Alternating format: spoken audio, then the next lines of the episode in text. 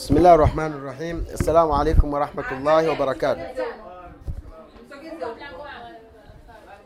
إن الحمد لله نحمده ونستعينه ونستغفره ونستهديه ونعوذ بالله من شرور أنفسنا ومن سيئات أعمالنا من يهده الله فلا مضل له ومن يضلل فلا هادي له وأشهد أن لا إله إلا الله وحده لا شريك له وأشهد أن محمدا عبده ورسوله أما بعد baada ya kumshukuru mwenyezi mungu subhanahu wa taala na kumtakia rehma mtume wetu muhammadin salllahu alaihi wasallam tunamshukuru mwenyezi mungu subhanahu wa taala kwa kutuwezesha kutupa afya ya kufunga siku hizo ambazo tumezifunga mpaka sasa.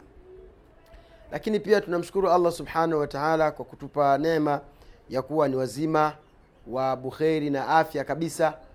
Ni wajibu kwetu sisi tumshukuru mwenyezi mungu katika hayo ambayo ametupa hali ya kuwa amewanyima wengi.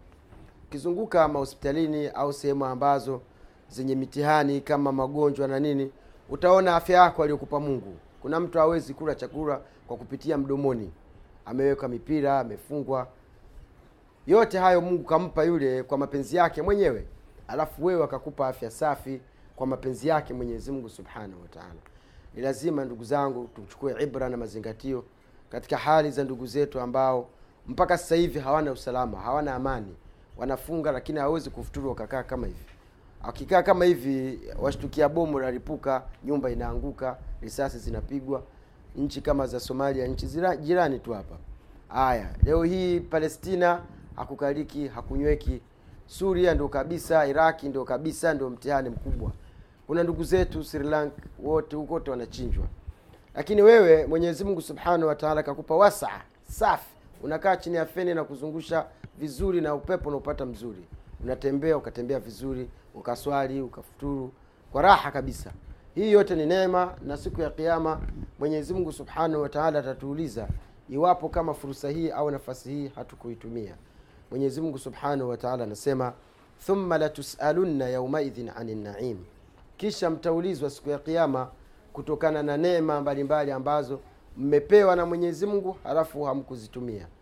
Jamani kuna watu hawana macho mpaka sasa hivi. Hawana macho hawaoni kabisa. Lakini mwenyezi mungu kawapa mtihani huo na wakavumilia. Lakini ukienda msikitini unakuta wao ndio wa kwanza wako pale. Ukirudi majumbani unakuta wao mashallah kwa ibada namba moja. Kuna watu mwenyezi mungu kawanyima miguu. Akienda naenda na magongo. Subhanallah ukienda msikitini unakuta yeye ndio wa kwanza. Kuna watu ni wazee kabisa ni wazee hata kunyoka hivi akaenda amesimama kama wewe unavyokwenda. Ha, hawezi. Lakini subhanallah ukienda msikitini unamkuta namba moja yuko pale. Tuna mzee wetu pale msikiti mkubwa alfajiri unamkuta yuko pale. Na hawezi kunyoka. Msikiti mkubwa mbali na mzee faki mwenye miaka 95 lakini subhanallah ndiye anayeadhini akawaamsha watu waswali. Wewe mdogo kabisa miaka ishirini miaka kumi na tano miaka thelathini haya miaka arobaini miaka hamsini bado ni mdogo ukilinganisha na huyu mwenye miaka miaka tisini na tano. Kwa hiyo jamani kila mwenye mwenye neema ambaye anayejua kwamba mimi mungu hapa akanipendelea basi ajue siku ya kiama atamuuliza. Na hasa tukiwa katika mwezi mtukufu wa ramadhani mwezi wa ibada mwezi wa kujitahidi mwezi wa kufanya kila unachokiweza katika taa ya mwenyezi mungu ni wajib na ujue kwamba siku ya kiama mwenyezi mungu atakuuliza. Leo mwenyezi mungu akipenda tutazungumzia mambo mawili muhimu sana kwa wenye kufunga. Tutazungumza mambo ambayo ni ya karaha kufanywa kwa mtu ambaye amefunga lakini pia tutazungumza vitu ambavyo vyenye kufunguza swaumu. Ili mtu akaye anajua kwamba nikifanya hiki nakuwa nimefungua na nikifanya hiki kwa mtu ambaye amefunga akitakiwi kufanywa. Tukianza na mambo ya karaha kwa mtu ambaye amefunga. Jambo la kwanza katika mambo ambayo hayatakiwi au yanachukiza sana mtu kuyafanya ni kwa wale mama zetu na dada zetu ambao wanaopika hata pia wanaume ambao wanapika. Kuonjaonja chakula bila bila sababu yoyote ya msingi. Mara akashika chungu hiki kaweka mchuzi kwenye mikono analamba. Mara akashika huku pia yani hamna sababu yote ya msingi. Kitu hiki wanachuoni wamekiweka kwamba sio kwamba kinabatilisha somu isipokuwa ni karaha kuonjaonja chakula bila sababu yoyote kwa mtu ambaye anayepika na jambo lingine ambalo ni karaha kwa mtu ambaye amefunga kulifanya ni mtu kukaa na kusanya mate mdomoni mpaka mdomo unajaa alafu anameza. Sawa jamani? Haya yanafanywa hasa kwa wale ambao ndio wanaanza kufunga au vijana vijana hivi wenye pilikapilika nyingi. Basi somu saa zingine na mkaba. Kwa hiyo anakusanya mwenyewe anameza. Kitu hiki ni karaha hakifunguzi somu eh, anakusanya mdomoni na anameza kitu hiki ni karaha akifai kufanywa na mtu ambaye amefunga. Lakini kikifanywa sio kwamba somu inabatilika. Somu inakuwa pale pale lakini ni karaha kufanywa. Ukiendelea kufanywa unajipunguzia zile thawabu kubwa za za mtu mwenye kufunga. Na jambo lingine la karaha ina, inachukiza sana mtu aliyefunga yale makohozi yale. Saa zingine mtu anaweza kubanja vile. Kwa! Likatoka dongo kama hivi lakini kwa kuwa mwenyewe amefunga akaliteremsha. Umeona? Somo haifunguki somu haibatiliki. Lakini inachukiza sana kwa mtu mwenye kufunga ni kitu hatakiwi kukifanya. Inatakiwa ukibanja ukikohoa basi yale makohozi samanini lakini yale makohozi mtu ayatema tunazungumza haya kwa sababu yapo kwa hasa kwa mtu kama amefunga mchana anaona lile dude likija ni nafasi kwake yeye ya kuteremsha chakula. Lakini sio chakula na wala ni karaha sana kume, kumeza yale yale makohozi. Kwa hiyo ni bora mtu akayatema. Uh, kitu kingine katika mambo ambayo ni ni karaha mtu mtu kuyafanya ni mtu kukataa kazi au kuacha kufanya kazi eti kwa sababu amefunga. Ni karaha ni karaha kukataa kufanya kazi eti kwa sababu mtu amefunga kwa nini? Kwa sababu mtu anapofanya kazi ni ibada ile. Kufanya kazi ni ibada. Chochote unachokifanya wewe ukikusudia upate ulipo majira kwa, ujira kwa mwenyezi mungu ni ibada. Sasa ukiwa umefunga funga na ibada ndio kwake. Sasa hutakiwi kuacha kufanya kazi eti kwa sababu mimi nimefunga siwezi kufanya hivi siwezi kufanya hivi. Ina maana kwamba somu basi somu ulale tu basi unyoshe mikono. Hapana. Saumu inatakiwa umefunga na pia ufanye kazi. Japokuwa zisiwe zile kazi ambazo labda zinaweza zikakusababishia ukapata matatizo katika kiafya lakini kazi za kawaida mtu aliyefunga anafanya jamani. Kwa hiyo dada zetu ambao mlioko huko vijana ambao wanaokwenda kufanya kazi pilikapilika za mchana basi kazi mtu ukiwa umefunga ndio mahala pake kwa sababu kazi ni ibada na somu ni ibada. Kwa hiyo unapata thawabu kwa kufanya yale majukumu kutekeleza majukumu ya kufanya kazi. Bora hiyo ni kazi ya halali ambayo kwa kufanya ile kazi unapata thawabu na kupata riziki yako ya halali. Haya yalikuwa ni mambo ambayo yanayochukiza kwa mtu ambaye ameyafanya ikiwa ni mchana wa mwezi mtukufu wa ramadhani. Kama amefunga ni mambo ya karaha hayatakiwi kufanywa. Lakini tukija katika upande wa pili ni mambo ambayo yanafunguza somu ukiwa umefunga kuna baadhi ya hali zikikutokea basi somu yako inakuwa imeharibika ni sehemu gani au ni vitu gani ambavyo vinavyo vinavyofunguza somu jambo la kwanza kabisa ambalo ni jambo mama yaani katika vitu ambavyo vinavyofunguza somu namba moja ni hili ambalo tutalizungumza hapa. Na limewekwa namba moja kwa sababu ya uzito wa faini ya mtu anayolipa baada ya kuwa amelifanya jambo hili. Somu inaharibika alafu wakati wa kulipa pia anatakiwa atoe faini yaani sheria inamtoza ina, ina, faini mtu mwenye kufanya jambo hilo. Ni mwanaume na mwanamke mme na mke kufanya tendo la ndoa mchana wa mwezi mtukufu wa ramadhani. Jamani mme na mke wanapokuwa wamefunga mchana wakawa waalaikum salam wakawa wamefanya tendo la ndoa basi somu pale pale inaharibika.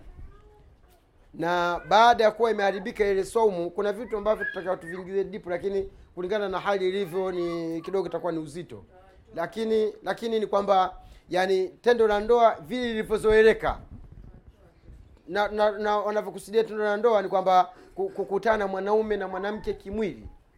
Sawa jamani? Uki, kitendo kile kikifanyika basi pale pale somu inaharibika somu inabatilika.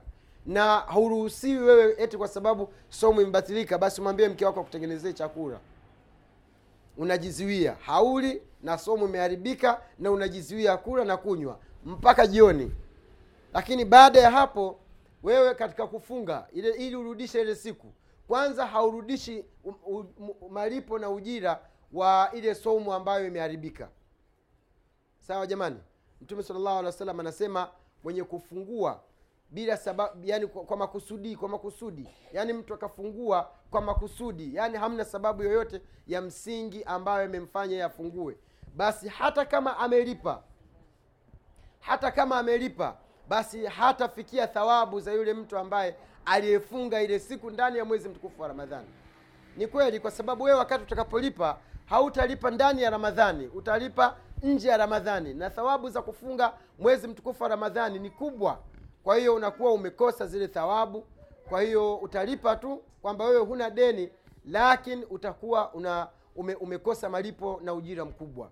Hiyo ni hatua ya kwanza kwamba malipo na thawabu za ule mwezi umezikosa na ile somo hata kama ukiilipa basi hautapata somu nyingine kama ile.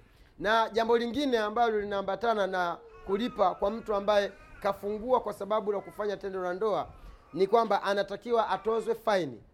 Faini ambayo atakayoitoa ni faini ya kufunga miezi miwili yenye kufatana au kuwalisha maskini stini au kumwacha mtumwa huru. Sawa jamani jambo la kwanza ambalo ni hatua ya kwanza ambayo inayotakiwa anatakiwa mtu tuna rekodi huko. Anatakiwa mtu yani kitu cha kwanza hatua ya kwanza amwache mtumwa huru. Akimwacha mtumwa huru basi inakuwa yani ile faini ashamaliza.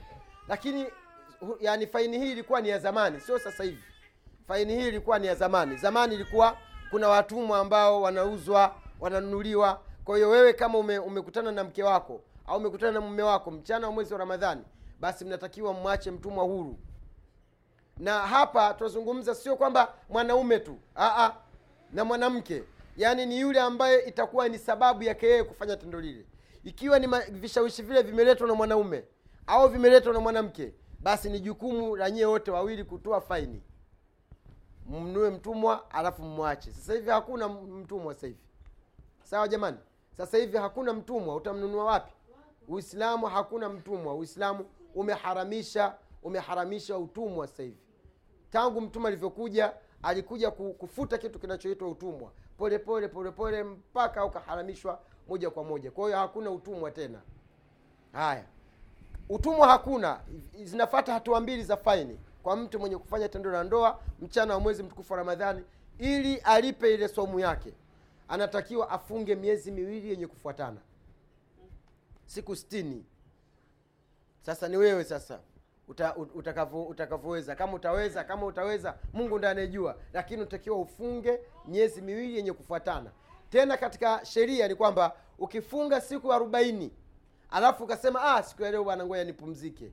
Basi unaanza mwanzo. Yaani ni adhabu mughalladha. Ni adhabu nzito. Sio kwamba ni faini nyepesi ni faini nzito.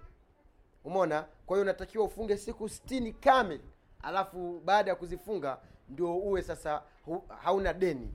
Ukishindwa hapo unatakiwa uwalishe maskini stini uwaite maskini uwalishe chakula cha, kushiba. Na na chakula cha kuwalisha maskini stini ni mlo ambao wa kushiba kama hivi tulivyokula kila mmoja akawa ameshiba alhamdulillah basi. Umeona Ah, ah, unawalisha chakula kizuri ambacho wao watapenda. Hayo ni nafasi ya maswali baadaye. Sawa jamani? Kwa hiyo ni hatua. Huruhusiwi kuhama yetu kwamba hii ya kuwalisha maskini ni nafuu nikiwa na elfu hamsini naona inatosha. Au nikiwa na elfu arobaini inatosha. Ah, unatakiwa kwanza kufunga. Ikiwa kama yani uwezo wa kufunga unao basi unatakiwa ufunge. Na kama hauna basi ndio utahamia katika hatua nyingine. Na mwenyezi mungu mwenyewe ndio anayejua na ilitokea wakati wa mtume salllahu alaihi wasallam. Alikuja bwana mmoja akawa anakimbia akaja kwa mtume salllahu alehi wasallam. Akamwambia ya rasulllah halaktu halaktu halaktu. Ewe mtume wa mwenyezi hakika nimeangamia nimeangamia nimeangamia. Mtume akamuuliza wama, wama ahlakak? Yaani ni kitu gani ambacho kimekufanya kime, ni kitu gani kilichokuangamiza? Yule bwana akasema waqatu ala mraati fi nahari ramadan yaani nimemwangukia nime, nime mke wangu nimefanya tendo la ndoa na mke wangu mchana wa mwezi mtukufu wa ramadhani mtume salllahu alehi wasallam akamuuliza unapa- una- unao uwezo wa kumpata mtumwa na ukamwacha huru? Yule bwana akasema sina uwezo huo wewe mtume wa mwenyezi mungu. Kisha akamuuliza unaweza ukafunga miezi miwili yenye kufuatana? Yule bwana akasema sina uwezo huo. Kisha akamuuliza swali la mwisho akamwambia unaweza ukapata chakula ukawapa maskini stini yule bwana akasema sina uwezo huo na hii inaonyesha kwamba sheria ilivyokuwa ni nyepesi. Watu wanasema uislamu mgumu uislamu mgumu uislamu ni mwepesi sana. Angalia kuna hatua kwamba kitu hichi una uwezo ah sina. Kitu hichi una uwezo ah sina. Kitu hichi una uwezo ah sina. Yule bwana vitu vyote alifeli. Si, sina uwezo huo. Mtume akamwangalia akakaa hakusema chochote. Baada ya muda akaja mtu mmoja na tenga la tende. Sawa jamani hizi tunazo hapa tuazipiga mateke kama hazina kitu. Jamani enzi zama hizo sio kwamba watu wanakula kama hivi. Ni watu wachache sana. Tende ilikuwa ni chakula kikubwa. Mtu anakula tende zake mbili tatu anakunywa na maji na siku inakwenda. Na anafanya ibada zake vizuri tu. Lakini maajabu kwamba mtu anaziwia hapa vizuri lakini kutekelezea haki ya kile chakula hana taarifa hizo hana habari hizo. Bora kashiba basi mtu amelala tu anaachia tu mambo. Yaani hata hiyo swala yenyewe kwamba amka uswali. Kutekelezea ile haki ya kile chakula alichokula ni riski mwenyezi mungu amempa hana habari hiyo. Lakini zamani watu walikuwa wanatumia tende na maji. Mtume salllahu alehi wasalama mara, mara nyingi sana ndani kwake kunapatikana tende na maji. Basi na hu- hukuti mke anasema mimi mpaka nipate sijui yale maguo ya wapi mpaka sijui nifanyeje. Wanaridhika kwamba ndicho kilichopatikana lakini maajabu leo hii ikiwa kama mwanaume kakatikiwa labda ndani ya wiki nzima mambo hayaeleweki na maana hazisomi nadhani hiyo hiyo nyumba haikaliki. Watu hawakai watu hawali watu hawanywi. Umezikosa kosa vipi? Mbona wanaume wengine wanazo? Mwanaume mzima kazi yako kuvaa suruali mwanaume mwanaume suruali. Hajui kwamba kuna kukosa hajui kwamba kuna kupata. Lakini subhanallah ukimwangalia unakuta ndani kuna uono ndani kuna dagaa mchele ndani kuna unga lakini ah, ah, mbona siku mbili mimi sijala sijui pilau au biriani au kuko vitu kama hivyo. Lakini subhanallah zamani ilikuwa yani sio kwamba neema hizo zime- zimeenea kwa watoto. Ukiangalia nyumba ya mtume alivyokuwa akiishi na wake zake utashangaa kwani hawa walikuwa wanaishi vipi. Lakini mwenyezi mungu subhanahu wataala akawaridhia. Ilitokea siku moja ilikuwa ubinadamu. Wale wake zake mtume salllahu alehi wasalama wakakubaliana kwamba tumuweke kitimoto mtume saa salam kwa nini sisi hatunulii mabaibui ya dubai? Kwa nini sisi hatunulii mabaibui? Lakini akienda kwa huyu amenuna akienda kwa huyu amenuna akienda kwa huyu amenuna ikabidi awakusanye wale wake zake. Alivyowakusanya akawauliza tatizo liko wapi? Akasema sisi tunataka na sisi tupate yale ambayo wanayoyapata wanawake wengine. Sawa jamani? Basi mtume saa salam akasema mimi sina uwezo huo. Sina uwezo wa kuwanunulia vitu vya gharama madhahabu manini. Sina uwezo huo taarifa zikienda kwa abubakar sidiq radiallahu anhu kwamba wake zake wamemudhi wame- wamemudhi mtume sala alih wa yaani wake wa mtume wamemudhi mtume saa sallam umar bni lkhatab radiallahu anhu alikuwa anajulikana kwa ukali. Alikuwa anajulikana kwa ukali mashallah hana mchezo na dini. Japokuwa maumari zetu sasa hivi subhanallah wakuta ah, mtu ni msanii wa bongo fleva na jina lake aitwa umari. Mtu mwizi jambazi aitwa umari au aitwa abubakari jamani. Au aitwa uthman wapo wakina abubakari wengi wakina katwira wakina qchief sindio eh? eh, wasanii wakubwa wanaitwa majina kama akina Abubakari ambao hawana thamani yoyote kwa kweli.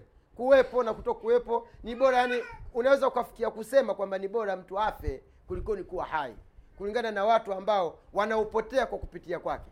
Lakini uislamu haumwombei mtu afe uislamu kama vile yeye ni muislamu ana shahada yake unamwombea mungu amwongoze yaani mwenyezi mungu amjalie atubie atoke katika huo mtihani uliokuwa nao ambao watu wengi wanapotea kwa kupitia yeye. Sawa jamani? Kwa hiyo Omar alivyokuja naye alikuwa na, anasumbuliwa na mke wake kwamba amnunulie yale mabaibui mnayoyapenda yale ya, ya dubai yale. Sawa jamani? Eh? dubai moko. Haya yale ambayo yanaitwa dubai moko. Alivyokuja kugonga mlango kwa mtume kutaka ushauri afanye nini? Akamkuta mtume naye kawekwa chini. Na mama zetu dada zetu jamani tumswalie mtume. Kiukweli yani yani ni nyumba chache ambazo zilizosalimika na vita hiyo kuna bwana mmoja kanishtakia kani, kanishtakia, yani subhanallah subhanallah. Yani mwanamke anatamka maneno maneno machafu kabisa. Yani yani kama yale maneno ingekuwa wakati wa mtume ni kama maneno ukafiri kumwambia mume wake live bila chenga. Akaambia kwanza amwambia mimi niko tu hapo. Kwanza siko kwa ajili yako wewe. Siko kwa ajili yako wewe. Mimi niko kwa ajili ya kazi zangu na, na shughuli zangu. Kwa hiyo ukikaakaa usijikudhani mimi na kushobokea vitu ka, maneno kama hayo. Sawa jamani. Yaani maneno ambayo hayatakiwi kufanywa wala kusemwa na mwanamke wa kiislamu kwa hiyo mtume salllah alih wa sallam alivyokuja umar bn lkhatab akaja akagonga mlango kwa mtume. Mtume akufungua akaja abubakar akagonga mlango mtume akufungua baada ya muda akasema mfungulieni abu kuhafa mfungulieni abubakar akaingia ndani. Baadaye akasema mfungulieni umar. Akaingia ndani. Umar akamuuliza mtume ni kitu gani kime mbona kuna vikao sasa hivi? Akasema wake zangu wanataka mahitaji yao Um- abubakar umar akacheka akasema ya rasulullah mi mwenyewe nilikuwa nimekuja tatizo langu ndo hilo hilo. Lakini naona tumekuwa moja moja. Sasa akaanza kumfokea yule binti yake Bi- hafsa. Unajua bi hafsa umar alimwozesha mtume sallallahu alaihi wasallam binti yake hafsa. Na mashallah hafsa alikuwa anajulikana kwa uchamungu. Hafsa binti yake na umar alikuwa anajulikana kwa uchamungu. Alikuwa ni mfanya ibada mzuri mashallah. Tena alikuwa amehifadhi quran na kisa chake cha kuolewa mnaweza mkashangaa. Mwakijua? Amkifahamu eh? kisa cha kuolewa huyu hafsa mtoto wa umar unaweza ukashangaa. Huyu hafsa aliolewa kwa, kwa, kwa aliolewa kwa mtume baada ya kuwa alikuwa ameolewa tena. Yaani alikuwa na mume wake akafa vitani. Yule hafsa akakaa eda akamaliza. Baada ya kumaliza akarudi nyumbani. Akawa hana mume. Umar akasikia uchungu kwa nini binti yangu mimi iko hapa ndani hana mume na hili takiwa wazazi tujifundishe. Sio wewe kukaa na mabinti watatu wanne watano ndani kwako ndio fahari ah, ah. binti anapofikisha miaka kumi na mbili tu miaka kumi na mbili kumi na tatu basi uki kama angeweza kukutamkia kama mzazi angekwambia nataka mume. Tunao utaona akiingia kijana waona mtu atoa macho kama fundi saa. Macho juu juu pilika hazikatiki. Mara huku mara huku mara huku mara kavaa hivi mara kafanya hivi. Hizi zote ni vitu ambavyo vinaonekana kwa, kwa dada zetu. Leo sisemi kwamba leo nimewavulia kofia leo na ah, ah, twazungumza jamani. Sawa? Kama angeliweza kuzungumza msichana wa miaka kumi na mbili anachokitaka katika maisha yake angesema nataka kuolewa. Na haya amezungumzwa kuna shekhe mmoja anaitwa khalid rashid. Siku moja alipigiwa simu na msichana miaka kumi na mbili.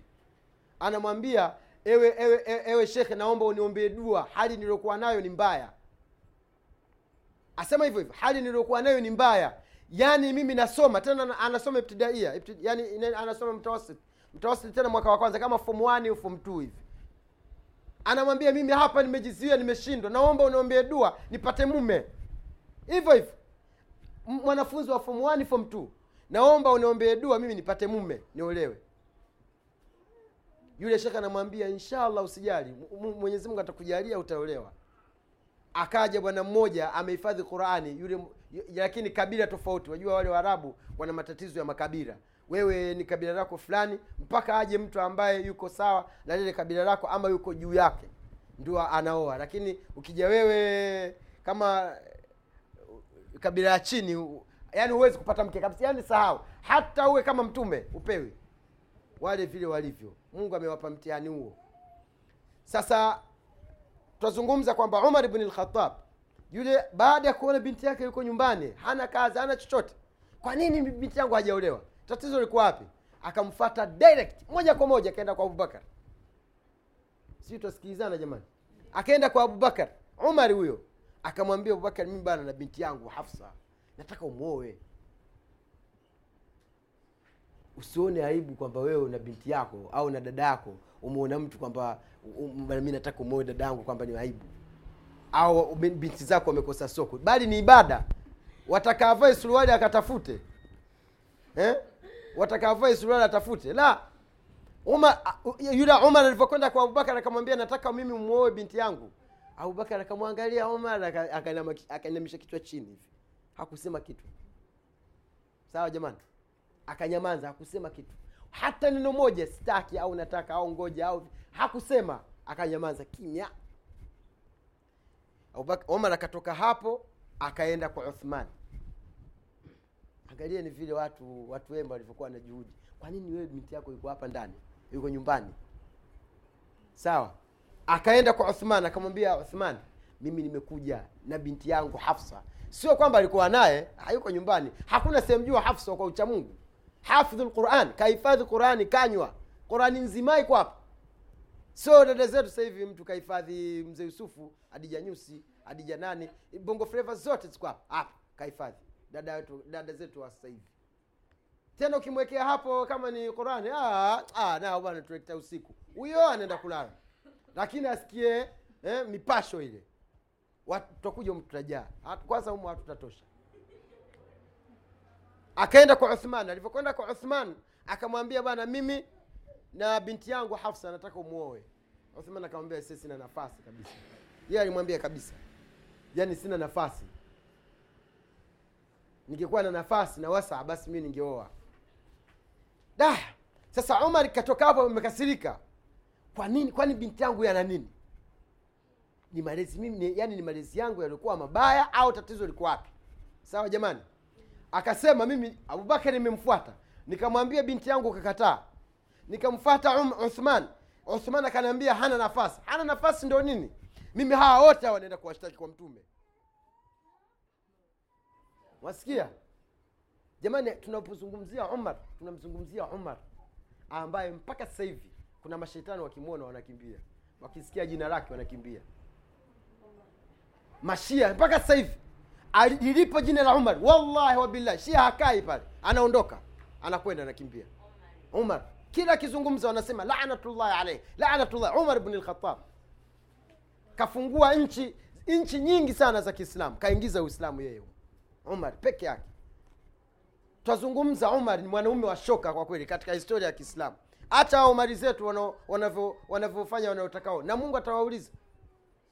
Yaani subhanallah umar siku ya kuhama alihama peke yake kutoka maka kwenda madina na sio sirisiri katangaza pale alkaba kaenda pale anasema anayetaka mke wake awe mjane. Hivyo hivyo. Kaenda kamwambia hivi anayetaka mke wake awe mjane au mama yake amkose au aache watoto wake wakiwa ni yatima anifuate mimi naondoka naenda madina hakuna hata paka ambaye alisema amfuata umar bn khatab lakini leo hii wallahi leo hii ana binti yake anazunguka. Kwa nini nimeenda kwa abubakar akakataa? Mbona nimeenda kwa uthman akakataa? Mimi na kasoro gani katika malezi? Naenda kuwashtaki kwa mtume. Hivyo hivyo. Naenda kuwashtaki kwa mtume. Alivyokwenda mtume salllahu alehi wa sallam anamwona umar kapandi kikaasira kawa mwekundu. Mimi nime, nimeenda kwa abubakar nikamwambia moe binti yangu kakataa nimeenda kwa uthman asema sio kukataa. Kanyamanza. Yaani ni bora angekataa. Hakunijibu hata neno moja. Sasa nimeenda kwa uthman naye amesema hana nafasi. Hana nafasi manake nini? Mtume anamwangalia umar mtume anacheka. Akamwambia hivi waache wale. Huyu binti yako ataolewa na mbora wao.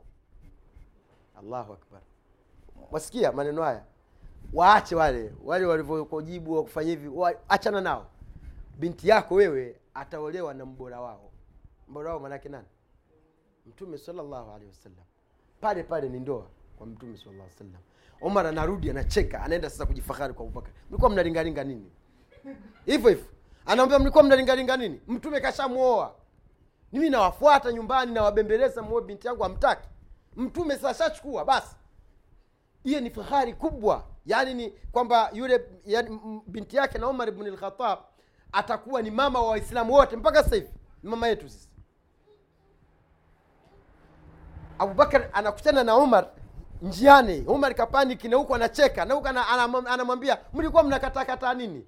Akamuuliza we umefanya nini? Kaambia nimeenda kuwashtaki kwa mtume. Akaambia we mbona una haraka hivyo? Kwa nini umekwenda kushtaki kwa mtume? Akaambia sasa mi nifanyeje na nimewafuata mkakataa akaambia hapana mimi kuna siku mtume alishawahi kunizungumzia kuhusiana na binti yako wewe. Yule bwana akasema ehe, niambie. Mwasikia jamani? Asema kwamba mtume siku moja alikuwa anasema alisikia huzuni, huz- huzuni sana na binti yako kumkosa mume. Alafu ni msichana ambaye anayejulikana kwa tabia nzuri. Akaniagiza mimi nifuatilie nijue habari kama kuna mtu ambaye kamchumbia yule binti yako.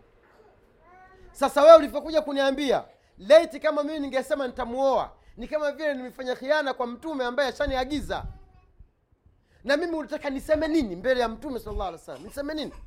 Sasa mimi kunyamaza mimi nilikuwa na lengo kwamba tayari mtume ashaniagiza. Na kwa kuwa umekuja ukaniambia unamuoza mimi ilikuwa ni nafasi nitoke pale nikamwambia mtume kwamba yule msichana yule yule mtoto wa abubakar wa umar hajaolewa.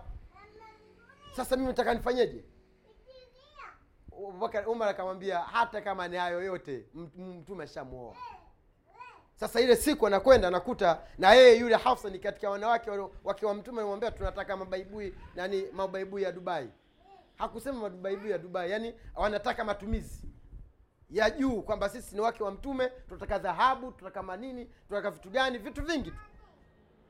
Umari pale pale kwa asira zake akamfuata binti yake na kumpiga vibako viboko mtume saa sana akamwambia unapompiga basi usubirie aje kwako. Usimpigie kwangu. Hapa kwangu huyu ni mke wangu. Naona wala usimguse kabisa we niachia watu. Sasa kwa mtume salllahu alaihi wasalama kulikuwa saa zingine chakula hakuna. Ni maji na tende. Na mtume akasema nyumba iliyokosa maji na tende basi nyumba hiyo ina njaa. Tuna maboksi mundani sindio au mama wasemaji mm.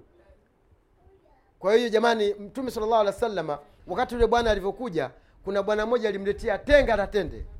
Alivyomletea akamwambia hizi tende hizi zichukue wewe.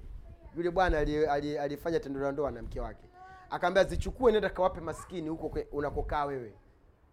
Akamuuliza ewe mtume wa mwenyezi mungu katika kijiji nachokaa mimi maskini wa kwanza ni mimi. Yaani hakuna maskini ambaye anayenishinda. Sawa kama unajua kuna maskini basi mi namba moja sasa nitampa nani? Mtume saa salam akaambia nenda ule wewe na wake zako na, na watoto wako na familia yako. Mtume akacheka mpaka magego yakaonekana kwa furaha. Kwa hiyo tunazungumza kwamba ni faini ya mtu mwenye kufanya tendo la ndoa na mume wake au na mke wake mchana wa mwezi mtukufu wa ramadhani. Faini yake atoe mtumwa huru au afunge miezi miwili yenye kufuatana au a- awalishe maskini sitini. Na inategemeana na hali yake. Na mwenyezi mungu ndio anayejua kwamba wewe unajua unaweza ama hauwezi. Hicho kilikuwa ni kipengele cha kwanza katika vitu ambavyo vinavyofunguza saumu lakini kipengele cha pili katika vitu ambavyo vinavyofunguza saumu alaklu washurbu amdan. Yaani ni kula na kunywa kwa makusudi tu kwamba mimi sifungi. Ukala ukanywa kwa makusudi basi unakuwa umefungua na kwa bahati mbaya ni kwamba watu wengi sana sasa hivi wanakula mchana. Unakuta watu wanaofanya kwenye magari hawafungi. Kazi ngumu. Sijui wanaofanya kwenye makampuni hawafungi. Kazi ngumu. Wanaocheza mipira hawafungi. Eti kwamba kazi ni ngumu. Wallahi ni mtihani mkubwa. Ni mtihani mkubwa sana kwamba mtu kufungua mwezi wa ramadhani ni moja katika vitu ambavyo vinavyomfanya mtu imani yake onekane hana chochote katika katika imani huyo anayefungua hata swala ndio mtihani kabisa. Kwa hiyo yani yeye mwenyewe pia thamani yake aliyokuwa nayo haijui kwamba yeye ni mwislamu ama sio mwislamu mungu kamwandalia nini wala hafahamu. Kwa hiyo kula na kunywa kwa makusudi mchana wa mwezi mtukufu wa ramadhani. Aa, kwa mtu ambaye aliyesahau nadhani tulizungumza jana ukila na ukanywa kama umesahau una- unakamilisha somu yako wala somu haiharibiki. Isipokuwa tu haitakiwi kwamba ndio nimeshakula ndio nimekunywa si bora tu ni- nimalizie ninywe na maji. Ah, ah. ukishakumbuka tu na ujanywa maji basi unatakiwa ustop. Usiendelee. Uh, jambo lingine la tatu katika vitu vinavyofunguza somu kujitapisha au kujitapikisha. Wakati mwingine mtu anaingiza vidole sawa jamani? Anaingiza vidole mdomoni ana ikawa ni sababu ya yeye kutapika. Au kupiga mswaki anapeleka mswaki kabisa mwisho huko kwenye koromeo huko. Kwa hiyo matokeo yake inakuwa yani anaweza ka, akatapika. Au kaona vitu ambavyo yeye mwenyewe anajua kwamba "Hii nikiviona hivi hapa huwa anatapika. Mfano kama kuna watu wana matatizo kwamba akiona mwenzake anatapika na yeye anatapika. Anaambukizwa. Sawa? Hey, hali hizo zipo. Kwamba akimwona mtu anaanza kurusha na yeye anaanza kuto, kujiandaa kutoa chenchi kwa hiyo ukimwona vile basi nawe utakiwa uondoke. Lakini ukitapika kwa sababu ya kumwona yule mwenzako basi somu yako imebatilika. Kinyume chake ni kwamba mtu mwenye kutapika bila kutaka. Yani katokewa na hali tu hali fulani ghafla huyo akaondoka akatapika. Basi somu yake haiharibiki. Sawa jamani? Uki- ikitokea ukatapika labda umepata na malaria ya ghafla na unajisikia nguvu na una, unataka umalizie kufunga ukatapika kutokana na ule ugonjwa aufungui au ikakutokea tu pengine sio mgonjwa ni hali tu a, ya, ya, ya mwili labda imekuwa sio nzuri na nini ukajishtukia unatapika basi wewe hufungui unaendelea na somu yako. Sawa jamani? Tumeelewana hapo? Kabla tujamaliza uh, kitu cha nne katika mambo ambayo yanayofunguza somu ni alhaidhu wanifas ni mwanamke kuingia katika siku zake ima katika siku za hedh au siku za nifasi tukianza na siku za hedh mimi naomba kwamba wale wakina dada zetu mama zetu ambao tunaishi na hawa wasichana ambao wanaokuwa sasa hivi waelezwe kitu kama hiki. Iwapo kama unaona msichana kama anakuwa kwamba kuna baadhi ya vitu ha, ha, havijui isije kutokea pengine kaenda shule wala hajui kinachoendelea mara ana mchiriziko ina, inatoka. Inakuwa kidogo ni, ni aibu. Na ni vizuri kwamba mwanaume mfano kama kama baba au mama mara nyingi anakuwa free kwa watoto wake sawa jamani. Uwe free yani uwatengezee mazingira kwamba anaweza kakuuliza kitu kama kile. Lakini kuna wengine yani yule mtoto nashindwa aulize wapi. Hajui hata kitokea afanyeje. Hajui basi anakuwa mpaka yule mzazi pia hajui kwamba mwanawe ana hali gani. Hiyo ni moja katika makosa ambayo yanayofanywa na wazazi au wale walezi ambao wanaokaa na wasichana. Mtakiwa mwambie kwamba hey, dada wajua hey, ah, sijui mama. Kuna unajua msichana anapokuwa anatokewa na hivi na hivi na hivi na hivi na ule sio ugonjwa ni moja katika afya yake. Sawa jamani? Mwanamke ambaye asiingia katika siku zake ni mbovu. Na ndio maana matatizo ya kutumia vidonge vya uzazi wa mpango haufai kwa sababu unaharibu taratibu zote za tumboni. Badala ya kupata ile afya wajilimbikiza wajilimbikiza wajilimbikiza damu haitoki, hujui imeenda wapi. Kwa hiyo ni moja katika afya mwanamke ku- ku- ku- kuwa anaingia katika siku zake anatoka ni moja katika afya ya mwanamke. Na mwenyezi mungu kampendelea kwa sababu kampunguzia baadhi ya hukumu. Kwamba mwanamke anapoingia katika siku zake anatakiwa astop kufunga. Akiacha kufunga hatuzungumzii kwamba asile. Aa, anakula vizuri kabisa tena anasaga safi. Isipokuwa haipendezi kula mbele za watoto. Pika ugali wako pika wali wako mzuri wali wa nazi. Wakati wa kula uingie chumbani ufunge mlango upige vitu vyako safi. Ili ule mtoto ukitoka nje anajua mama amefunga au dada amefunga. Lakini sijekuwa watoto kama wadogo kama kama hawa nakuona amefunga moja kwa anasema ah, kile naye yule naye kobe hafungi. Inakuwa kidogo sio nzuri. Sawa jamani? Kwa hiyo mwanamke akiwa katika siku zake anaruhusiwa anaruhusiwa kula na kunywa na kufanya mambo yote. Ale anywe yani kwa raha zake. yani. Asije kusema kwamba mimi siri najizuia kwa sababu ah, ah, ni sheria imekwambia kula basi hivyo tu. Sawa jamani? Haya. Tuje katika kukatika kwa hii hedhi. Jamani siku zikikamilika hedhi ikakatika usiseme na siku moja ya kusubiria. Una siku moja ya kusubiria nini? Sawa jamani? Usi, mwanamke asiseme mimi na siku moja ya kusubiria. Kwa ile siku hamna damu hamna chochote. Na saa zingine damu iliyobaki ni yale mabakibaki meusi ambayo kiaweka kwenye sahani anatoa kama kama mafuta mafuta ya njano hivi. Yaani yote ni uchafu tu wala sio lolote wala sio hedhi yaani katika usiweke siku ya kusubiria. Ile siku ukiweka unatakiwa wewe uilipe ile siku. Umekula mchana na unapata dhambi. Hiyo ni la kwanza. Jambo la pili zile swala za siku ile utakiwa uzilipe. Kwa nini uswali? Kwa hiyo usiweke mimi naweka hii siku natizamia. Watizamia nini kawaida ni kwamba damu imekatika na mwenyewe unajua kwamba damu hii imekatika. Ikikatika unatakiwa uoge. Ukishaoga unatekeleza ibada zingine zote ambazo zilizokuwa zimebaki. Unaendelea. Sawa jamani? Turudi kwenye nifasi. Nifasi ni damu ya uzazi ambayo inatoka mwanamke kama amejifungua. Huyo nani yuko wapi? Mama abdul abdul abdul maake kuna wengine mpaka sasa hivi hawafungi hawafanyi chochote. Nasubiri arobaini tu nasubiri arobaini ya vipi? Jamani nifasi ni damu ambayo inayotoka ya mwanamke baada ya kujifungua. Kuna tofauti ya hedhi na nifasi. Sawa? Hedhi maanake mwanamke akifikisha miaka kumi na mbili kumi na tatu japokuwa kawaida ni miaka tisa mwanamke anakuwa na attention wakati wowote anaweza kushuka. Miaka tisa. Lakini mara nyingi katika miji ya joto pia wanawake wanabaligh mapema. Sawa jamani? Lakini katika miji ya baridi wanachelewa kidogo kulingana na hali ya baridi. Kwa hiyo msichana anapofikisha miaka tisa kumi kumi na moja kumi na mbili anatakiwa kitu hicho afundishwe aelimishwe aeleweshwe kitu kama hicho. Sawa? Tena namwambia kabisa iwapo kama ukaona hali kama hiyo uje kuniambia kwanza mimi. Uniambie.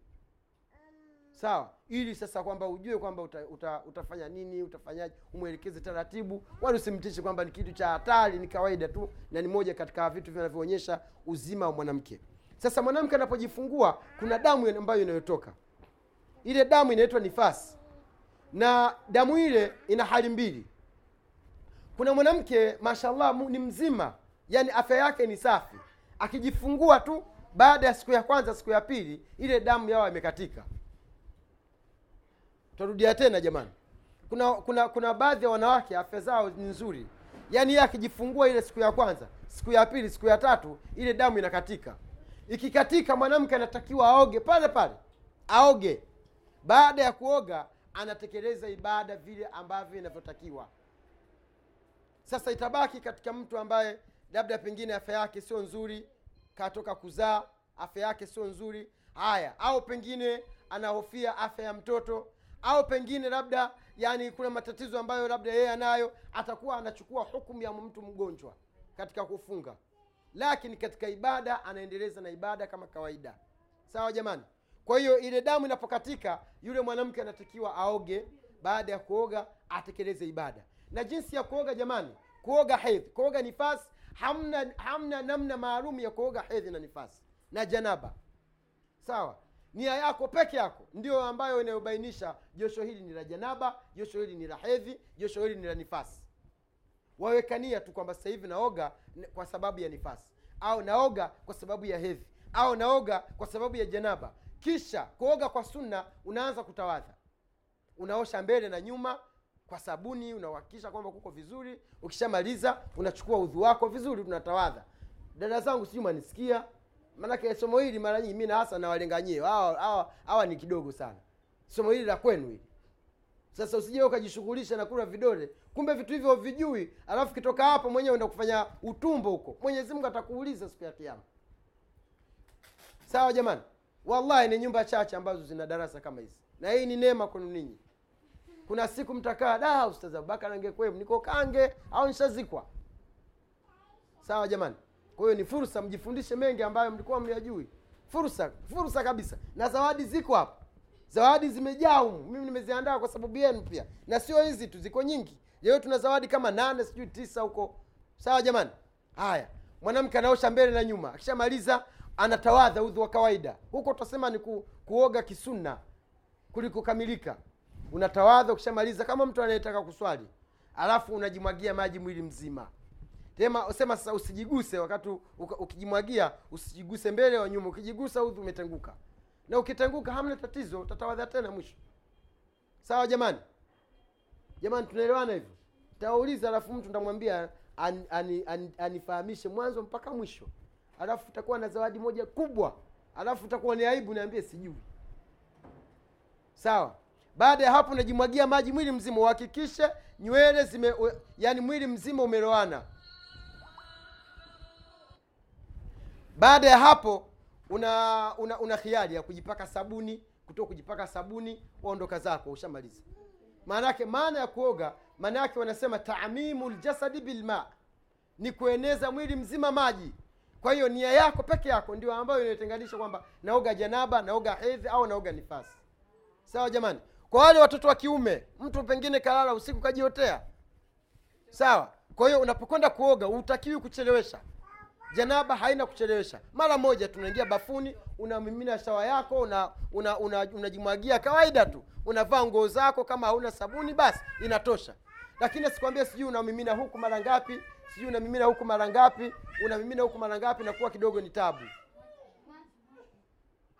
Hebu mwachie basi hebu mwachie. Sawa jamani? Kwa hiyo hiyo ndio ambayo nilipenda nikumbushe. kwa hiyo mwanamke anapojifungua damu ikikatika basi yani ile damu ikikatika basi pale pale ndo anaanza anaanza kuoga anaanza ku, anaanza kutekeleza ibada zote ambazo zinazotakiwa kwa hiyo katika vitu ambavyo vinavyotengua swaumu ni mwanamke kuingia katika siku zake Tayeb. tukiingia katika kipengele cha mwisho ambacho ni nataka tumalizie mazungumzo yetu japokuwa tumechukua muda mrefu lakini aa, ni katika kusoma ni alinzalu lmanii uh, an amdin ni mwanaume au mwanamke kutokwa na maji ya uzazi umona kwa njia ya makusudi. Sawa jamani? Ikiwa mfano kama ni kijana au mwanaume au mwanamke akajitoa maji ya uzazi kwa makusudi basi hapo hapo amefungua. Lakini katika kulipa ha, hana ile faini tuliyoizungumza mwanzo. Mfano labda pengine mtu kajifungia ndani ana laptop yake au na kompyuta anaangalia picha au filamu ambazo ni za kishenzi ambazo hazina maana. Filamu chafu. Ikawa ni sababu ya yeye kutokwa na maji ya uzazi kwa sababu ile. Basi katika hali kama hiyo anakuwa amefungua. Sijui tumeelewana hapo? Tumefahamiana hapo? Haya kuna wanaume ni wagonjwa. Akitembea huko nje akaona ile michepuko akaona ile mizigo. Sawa shekh e, akaona mitihani maana tunasema ni mitihani basi anakuwa ni mgonjwa mtihani pengine aweza kupelekea huyo akatokwa na maji ya uzazi. Basi pale amefungua kwa sababu mwanaume anatakiwa aangalie chini.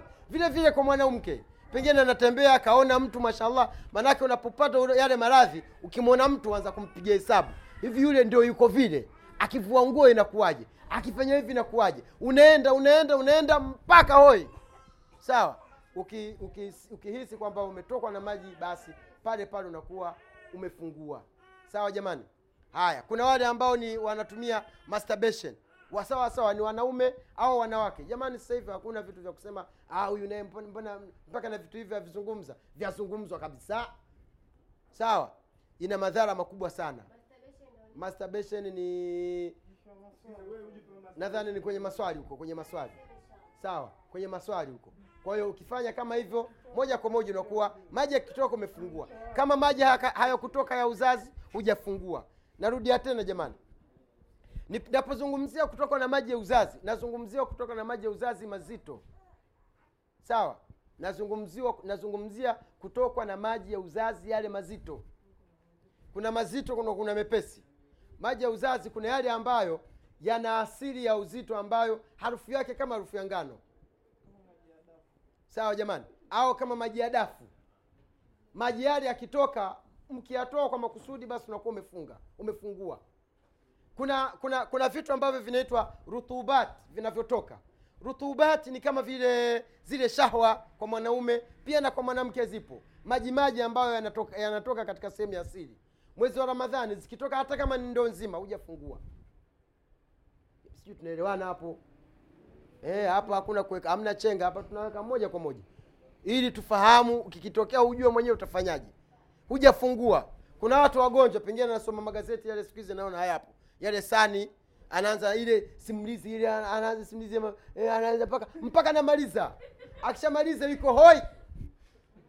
Sawa? Zile nguo hazifai sawa ikiwa kama hakutokwa na maji ya, yani tuseme wanaita maji ya uzazi au manii kama hayakutoka basi somu yake ipo. Sawa jamani? Usipate wasiwasi mimi nimefungua nimefanyaje? Hujafungua. Lakini unapata dhambi kwa kujishughulisha na vitu visivyokuwa na faida badala ya kusoma kitu chenye faida kama quran. Sawa jamani? Nadhani tuishie hapa japokuwa tumeingia deep sana tukaongea vitu vingi nadhani pengine akili za kuhifadhi nadhani zitakuwa kidogo zime lakini tu, tuzingatie haya mambo yenye kufunguza. Tume- tumezungumza tendo la ndoa tukazungumza kula na kunywa kwa makusudi tukazungumza kujitapikisha tukazungumza hedhi na nifasi tukazungumza uh, kuteremsha manii kwa mwanaume au kwa mwanamke. Yote ni katika vitu ambavyo vinavyofunguza saumu. Jamani tumwombe mwenyezi mungu haya tuliyozungumza basi yathibiti katika nafsi zetu. Tumwombe mwenyezi mungu atujalie tuweze kuyafanyia kazi tumwombe mwenyezi mungu subhanahu wa taala atuepushe na mambo machafu. Tumwombe mwenyezi mungu subhanahu wa taala atujalie tuweze kuimaliza somo yetu vizuri. Tumwombe mwenyezi mungu subhanahu wa taala atupe imani zilizokuwa thabit ndani ya nyoyo zetu. Wabillahi taufiq wassalamu alaikum warahmatullahi wabarakatuh